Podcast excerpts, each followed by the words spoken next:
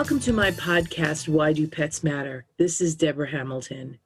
This podcast will seek to define and explain this important question from multiple points of view.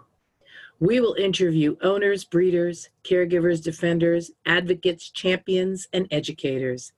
The mission of my podcast is to seek and foster collaborative conversations where every point of view feels heard, acknowledged, and appreciated. I look forward to you joining me on this journey toward a better understanding of each other. It is possible to have an impossible conversation. It starts with listening for common ground first. I am so glad you're here listening in with me. Now let's see what my next guest has to say. Hi, it's Deborah Hamilton, and thank you again for coming to Why Do Pets Matter, a podcast about why pets matter to various people. Uh, today, I am with my dear friend, Dr. Cindy Trice, who is the creator and CEO of a wonderful group called Relief Rover. Cindy, thanks so much for being here. Thanks for having me, Deborah. I am so glad you're here because, well, first of all, you're a breath of fresh air. And um, I'm sure that every practice that you go to as Relief Rover uh, feels you're a breath of fresh air as well. I hope so. I try to be. well, I know you are because I've known you now for a number of years, and you've been one of the bright lights in our vet partners group as well as any vet conference that I've gone to. And I think you just won an award at VMX, right? I did. I won um, a, a basically entrepreneur uh, pitch competition at yeah, that was for new entrepreneurs, people who are out there doing new things. Yeah, so they picked they picked 26 startup companies to be in a thing called the Startup Circle, and from those 26 companies, they picked five to participate in a pitch competition, and uh, I won. of course, you won because who would want a relief rover? I want a relief attorney here to help me, and uh, I think what you're doing is such a deep rooted well being program. But we'll get to that in a minute because I want to ask you the question that I ask everyone who comes on Why Do Pets Matter? So, Cindy Trice, Doctor of Veterinary Medicine, why do pets matter to you? I cannot even imagine life without a pet. I spent, I grew up with pets, as many of us did, and I did spend some time in my early adulthood after I graduated from college and um, and was in the workforce before I was a veterinarian without a pet. Then in my mid 20s, I adopted my first pet as a grown up. And that dog, I feel like those pets are always very, very special to people sometimes even more special than the pets you grew up with. And that was true for me and true for this dog. He went through so many important life events with me. He lived to be 17. I adopted him from a shelter in Oakland. He was a corgi border collie mix. He was really naughty. okay, one minute. Okay. Go back and tell us who he was because my internet went in and out. So go back to um, he was special and then describe him, what you just did. So this dog was so special. I adopted him from a shelter in Oakland. He was probably about two or three years old when I adopted him. I think he was a corgi border collie mix. And being my first dog as an adult and that I had full responsibility for, I certainly adopted a handful, but I loved him for all his naughtiness. I learned a lot about dog training and uh, managing a herding breed. Um, but he was with me through so many of life's events.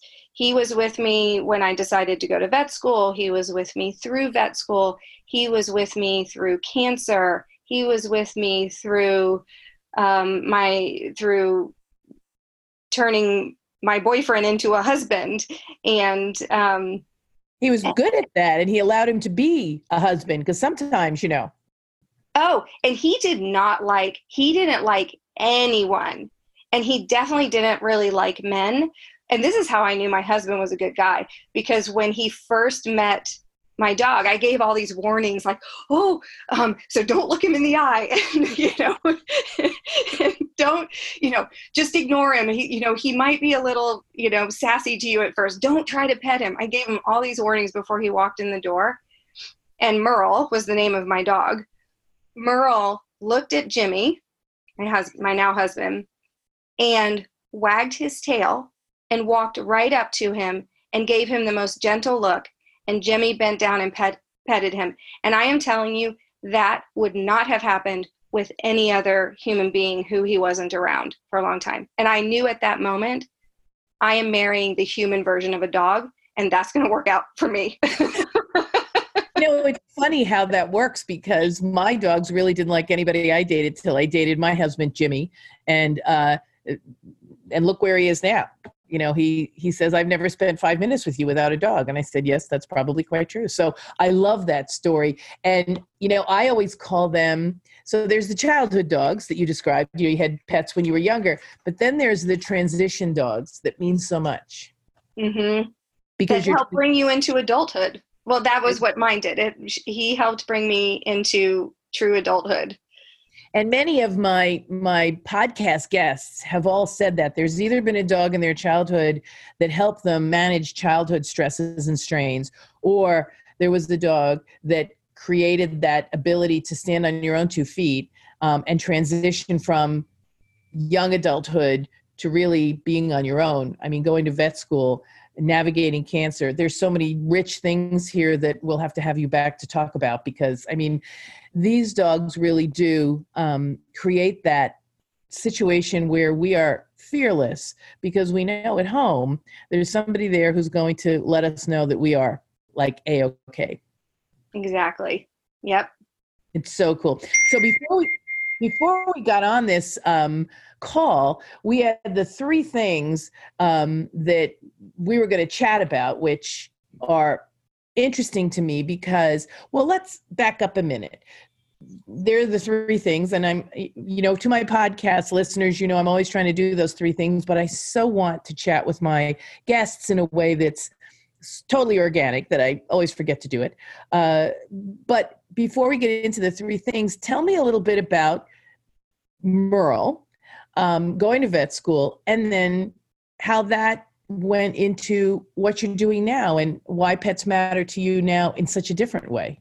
So, well, Merle was, um, I adopted him before I got into veterinary school, but then when he is in vet school, and I will, t- I will tell you, there is either no better or no worse fate than the dog of a vet student. So, Merle was a good sport about being the practice, you know, let's practice rectal exams. let's you know, practice oral exams. Let me open your mouth and look down your throat. Exactly. Or you know ultrasound or whatever. So the you know the vet school dogs get a lot of um, diagnostics done on them and a lot of practice and they really serve the vet students well. So he really served served that role. But then you know moving forward as i got as i became a veterinarian and uh, I got into veterinary practice and and you know was working really hard as veterinarians tend to do, um, and and over the years I started to feel some of the struggles that that we hear about all the time in veterinary practice. Merle was a rock for me during those stressors. You know, he was some some someone non-judgmental to come home to, and um, and I have people in my life like that as well. So I wasn't completely reliant on Merle for that kind of non judgmental um, support. There are many people in my life, including my husband, that gave me that while I was stressed. But there's something about a dog, right? And um, and just or a pet. It doesn't even have to be a dog, but for me, it just happened to be a dog. And what I realized over time was that I was not the only veterinarian who was having these struggles. And so I transitioned to relief work and did a lot of time doing relief work. And initially, the relief work was for me. It was to help suit my lifestyle. And what relief work is, for anyone who may not know, Great. Relief- I'm just going to ask you that question. Yeah, a relief veterinarian is a veterinarian who fills in for other veterinarians, um, whether that's for vacation or maternity leave or sudden illness, or even if a practice is um, maybe they have busy seasons and relief vets can come in and pick up some of that um, those extra shifts and and take care of those patients. So what I found over time, initially it was for me. It was to suit my lifestyle. It was to suit my schedule. Um, my husband is a freelance photographer, so we had opportunities to live in multiple parts of the country, and you can't really do that as an associate um, very easily. So relief work suited that. But what I realized over time was that the thing I loved about relief work the most is that I was helping my colleagues. I felt so good that I could help a colleague who was feeling tired and stressed or overwhelmed, and that I could give them an opportunity to take a break. And that became the most meaningful thing to me about being a relief vet.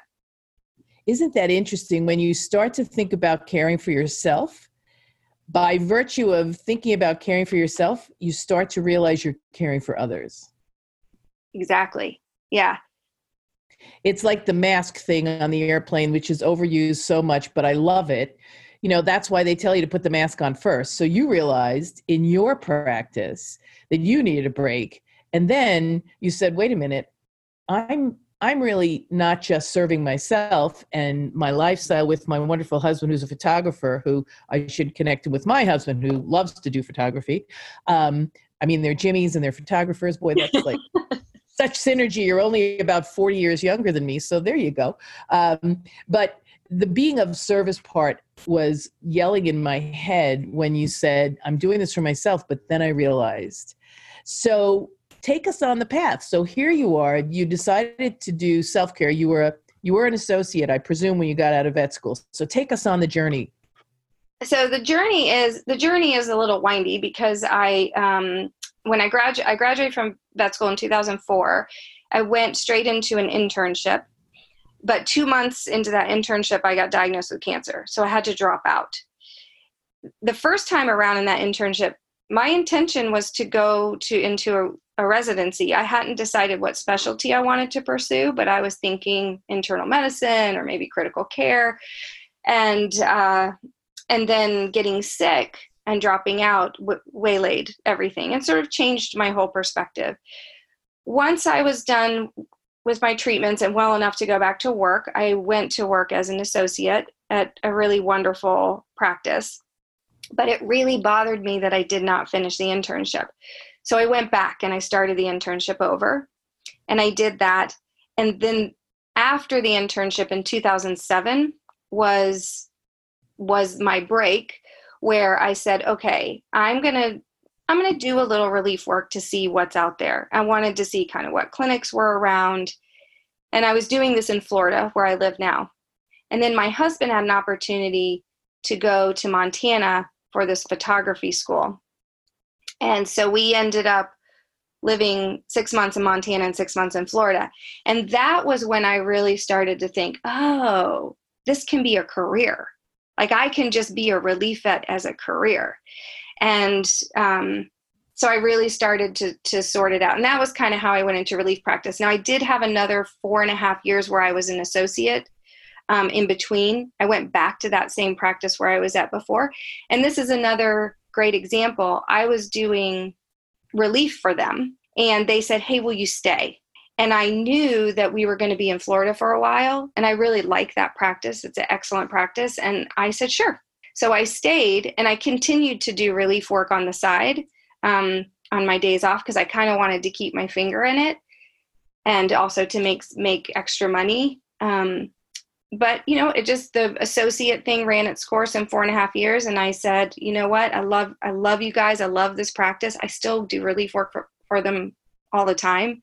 I said, but I need, I found my calling and I need to go, I need to pursue, continue to pursue relief practice. That's where I belong. It's funny when serendipity steps in. So you were going to be in Florida for a substantial period of time. So you could say, oh, yeah, I could be an associate. Great. And then, you know, that created, from what I'm hearing you say, the ability for you to really test um, your muscle on whether or not relief work was for you or associate work was for you because you got the opportunity to take the time to figure out associate work. I love um, that you said after you successfully, thank God, um, navigated the cancer um, care, you went back and finished the internship. Aren't we all sort of driven all the time to finish what we started? Um, and then the relief work went right after the internship, I think, if I remember correctly. And then you got this associate position after you came back from Montana, correct? Yes. Um, and and so you were able to dip your toe into several pools for a substantial amount of time. Yes. And what I found that I, one of the other things I love about relief practice, beyond just realizing that I was helping my colleagues, I, when I was an associate, I missed all of those connections. There's something really that that has given me a much more powerful connection to my profession as a whole being a relief practitioner because I go into so many different clinics. I meet so many different veterinarians and support staff and um, and, and clients and clients and the the and the clients are are different in different places. I've worked in Florida, I've worked in Montana, I've worked in Washington, and I've worked in California. And you get a little different feel everywhere you go. And it's been so enjoyable to meet all these different clients. And yeah, and, and as far as clients go, um, another thing I love about being a relief vet is that one of the skills of being a relief vet is to be able to make uh, quick connections with people, to to obtain people's trust quickly because they don't know you. You're not their regular vet. So there is a little bit of many times guardedness or suspicion about you as an unfamiliar vet coming in the room.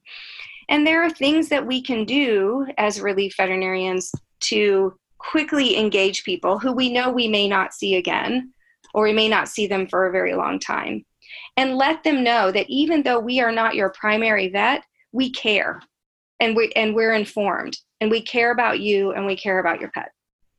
I think that is such an important piece of relief vet, and quite frankly, all vet, because sometimes you get so complacent that you know me. And so you don't have to tell me things because you know me, or you don't have to thank me for coming in because you know me. And and I think as a relief vet, um, you either just come in and do your job which doesn't necessarily fill the need of, as you said, trust and compassion um, that clients need to feel from their veterinarians. Um, or they come in and they really do plant the seed of, I get it. You don't know me. You know I don't know your dog because I've never seen him before. But Dr. Smith trusts me, and I would love to gain your trust too. Exactly. Exactly. And that is there and and this is one of the things that I always say relief vets need all of the the you know requisite skills that that regular veterinarians need right? Um you know you need your medical skills you need your surgical skills you need your you need your communication skills you know depending on what your scope of practice is but relief vets have some extra skills that they need. And I really feel that relief vets need to be people people. All vets need to be people people, but relief vets especially so because you are working not only with unfamiliar clients, but you're working with unfamiliar teams on a regular basis. You've got to have a high level of emotional intelligence. You can't wear your emotions on your sleeve all the time because your mood is going to affect the mood of those around you, especially as a new and unfamiliar person coming into a clinic and coming into a team. And and you need to you need to have great interpersonal communication skills because you've got to connect with people that you aren't used to their you know we all have shorthand communication that we learn when we when we work together as a team for long periods of time you get shorthand communication and everyone knows everyone else's mood and everyone knows that just a look or a way that someone is standing they're approachable, they're not approachable. We learn these things about each other when we work tightly. And veterinary practices, as you know, are often small spaces, and you've got loads of people working very hard in very tight spaces. So you get to know each other well. But as a relief vet, you don't. So you got to figure out how to read those clues. You've got to figure out how to come in, and I, I call it a no wake zone your job as a relief vet is to create no wake. You I love that. You don't come in and create a wake um, because you don't come in with your own. Um, you bring a positive energy into the clinic every time if you can, and and you work with that team and you pay attention to the clues and the interpersonal um, communication to make sure that that day runs smoothly and that you are supporting that practice because that is your primary job as a relief vet is to support the practice. That is so intuitive of you because it is about coming in supporting the practice um, not being judgmental or um, overly critical of different ways of doing things um, and yet there are times when you probably see things as a relief vet that you would love to share, but that sometimes is a very delicate piece of relief veterinary medicine as well.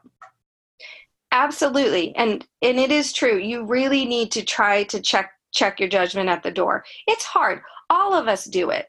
Everyone everyone does it. We do it all the time. We do it without, you know, it's the whole unconscious bias thing. We do it all the time. But this and this is where emotional intelligence comes in you do have some control and it is best to te- to check your judgment at the door and you may see things that that could be improved upon and if you have a good relationship with that practice there are diplomatic ways to bring it up where the practice can benefit and you can benefit if you go back to work at that practice the thing you absolutely do not want to do is is confuse the staff by criticizing the way their primary doctor does things. You certainly don't want to do that in front of a client. Um, even if you disagree with the way the primary doctor did something, the client should never know that. You can suggest other ways. You can say, hey, I'm looking at this with a different set of eyes. And I have another idea that we, you know, we may be able to try. There's not as is as is the case in almost all medicine there is no one right way to do things um, so there are ways you can support the practice and still um, live up to your own standards of medicine and and to your own judgment as a doctor right because we all aren't there on the day when maybe the first initial um, diagnosis was done. We didn't see the dog in the initial diagnosis so we're seeing the dog now later or the cat or the bird or the horse. And so yeah you can i love the way you put that. You know i'm seeing this with different eyes fresh eyes at a different time in the in the dog's history of this you know malady or whatever it is and so let's see if we can all work together because criticizing doesn't really um, create uh, a fast track to healing. It it sort of puts a bunch of roadblocks up in in my opinion. Absolutely, hundred percent. Because then people get really defensive, and and you really don't have um, the ability to have that open conversation that benefits the pet. And it doesn't even need to be out about something in the practice that they're doing, you know, what the relief vet perceives as wrong. Sometimes it's just, hey, I see an opportunity for um, something that your practice might benefit from or so i always refer to us as pollinators and we do this naturally without thinking about it many times i learn something or i try a new product or a new service or um, a new technique that i learned from a hospital and i will bring that to another hospital. And they you know and and there is a treasure trove of information in our practices. And not just with veterinarians but with with support staff as well. There's so much great information. And relief vets tend to be pollinators of that information. And, and I can sometimes see it more clearly because they're not working with everyone day to day to day. They might turn to somebody and go, "Wow, that's really innovative," and the vet might say, "Oh, well, she's been doing that forever, and I didn't re- even really notice." But you're like, just give them the kudo for, "Holy crap, that's great." Yeah, yeah there are great ideas everywhere out there. And and you know as a relief you do have to be careful and you because your your client is the clinic. And so you want to anything that's proprietary or something like that you want to protect and you're not sort of spreading that kind of information around. But most of the time there it's not that. It's just you know it's yeah techniques and products and things that that anyone would be happy to share. They just like you said they don't even really realize that it's interesting or unique. Right and and you know what? I always think there's enough for everyone. So sharing always makes your basket bigger because then people feel free to share with you. Um, and and so it, this is the perfect segue into now that you've seen all of these new and innovative things you created relief rover. And tell us a little bit about that before we run out of time because I certainly don't want that to happen. so, I created Relief Rover because as I looked around, so as I thought about myself, when I made the transition in my mind that relief practice can actually be a career choice, that was kind of the first step. Then the next step was this there are specific things that need to be in place for a relief veterinarian. And I had this realization that, oh, I'm actually a business owner. I'm actually a business to business service provider. And this is what I am as a relief vet. And surprisingly, I think many people don't think of it that way, including the practices who are our clients. They often don't think of it that way, which is interesting. And I looked around to see if there were resources for those who want to be true business to business service providers. And there were very few. There is a woman, she's wonderful, and maybe you know her, Karen Smith. Yep. Mm-hmm.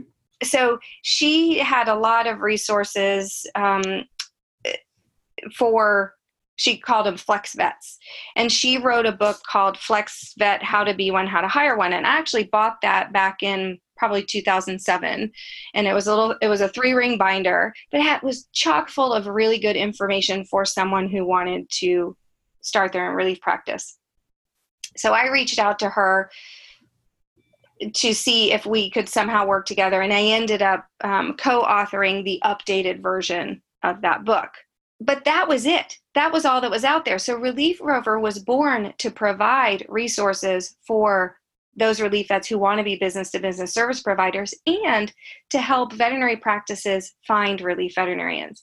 When I came up with the idea for Relief Rover, there were a few regional relief staffing agencies around. Nobody was nationwide at the time. Now there there are more. But the other reason Relief Rover came as an idea was because I had a single doctor practice in Truckee, California, reach out to me via LinkedIn. I was living in Florida she asked me to come cover her maternity leave. I did not know her. She did not know me. I'm just crazy enough to do something like that. So we had a we had a conversation on the phone, handled the logistics. I moved out to California with my husband and uh, my two dogs, and we I had a fabulous time. I lived in California. I worked at her practice five days a week. On the weekends, I went hiking. And I thought, I can't be the only one who's willing to do this, who's willing to travel for relief work. And so the whole rover part of Relief Rover is not you're not just roving necessarily within your little community you're roving you may be roving the whole land uh, the whole country or even potentially internationally. So i wanted to create a platform for connection. I love it. So so when you said relief rover i of course said well of course you're you're doing the dogs you're relief rover right? And now i'm i'm sure the light bulb went on for all my listeners as well. So you're the irish rover as well because you're roving um, and you're helping other people rove as you said. So so incredible. Um, and and not enough time to really explore this but we have to have you back because i want to hear more stories about how you really created this um, program um, so that other veterinarians could thrive because they know that they're getting assistance from people who are willing to do this. So you are, tell me again, you are the creator and CEO of Relief Rover. And how do people get in touch with you, veterinarians, um, get in touch with you, but also we could have all of our podcast listeners tell their veterinarians about you as well. So, how do they get you? It's reliefrover.com? Reliefrover.com. And we have right now, uh, we have two membership categories for relief veterinarians and for veterinary practices or other employers of independent contractor vets. So, what we found is it's not always just veterinary practices, there are other people. Um, we've had some writing positions posted, some editing positions posted. So, um, so we have those two membership categories. So reliefrover.com. I love it. And Cindy Trice. And so for my listeners, we did have the three things that we are going to cover, and we did. Um, so vet relief is is really professional well-being. First, Cindy started with her professional well-being as a relief um, vet, and then she realized that she could spread that well-being by um, enabling people to find relief veterinarians more easily so they could think about their well-being. So that's number one. And correct me if i'm wrong when i'm done. Um, and it really changes the work and the dynamics in a practice because if you have a thoughtful and engaging relief vet both the veterinarian the staff and the clients are going to welcome that relief vet really well um, and it's an opportunity to work autonomously um, with a higher purpose. So, those are the three things I took away, as well as I love them. Make no wake. Oh my goodness, love it. And pollination, because there is always enough for everyone. So, if you share things that people are doing that are so wonderful um, and make somebody's life easier, it could be proprietary i get it because i'm an attorney and you know we fight these things not me anymore but some do uh, but really if we share doesn't it make the world a better place? And so Cindy Trice relief rover you are sharing all of your experience um, as a, a, an assistant vet as an intern and now as as the uh, doyen so to speak of relief um, vets at relief rover. Thank you. Yeah thank you. Thanks for summing it up. I like that Well, I'll make sure that I write it down so you can go out and talk about it because uh, it really is important that more vets know about this. This is one of my favorite podcasts. I, will clue you in and say that I usually say that at the end of every podcast because I learned so much. Um, we are absolutely going to have you back because I want to hear more stories about how that synergy works when a relief vet uh, comes in I love, we just touched upon the rover part, which I didn't even consider that somebody would be able. I mean, I love Truckee, California. It's in between Sacramento and um, Lake Tahoe. I only found it because I drove from Lake Tahoe to Sacramento, went through Truckee, so I know exactly where it is. And it's beautiful there, hiking phenomenal. Uh, so, you know, why wouldn't you, as a young vet or retired vet or almost retired vet, want to, and even regular vet, uh, want to be able to take take part in and participate with Cindy Trice at Relief Rover, so that you can do all those fun things while you're actually keeping your finger in the, um, well, I won't say um, an anal. Uh, test, but maybe oral. If you're looking at more mouths, you know, there you go. So this is Deborah Hamilton with the wonderful Dr. Cindy Trice of Relief Rover. I hope you enjoyed this. We gave you your three things to take away, and I will look forward to seeing you on the next edition of Why Do Pets Matter? You've been listening to the podcast Why Do Pets Matter? This is Deborah Hamilton. Do you have a great idea or guest or topic that you'd like me to cover? Write me at hamiltonlawandmediation.com or email me at why do pets matter podcast at gmail.com. Until next week, our pets do matter. Thank you for being here with me.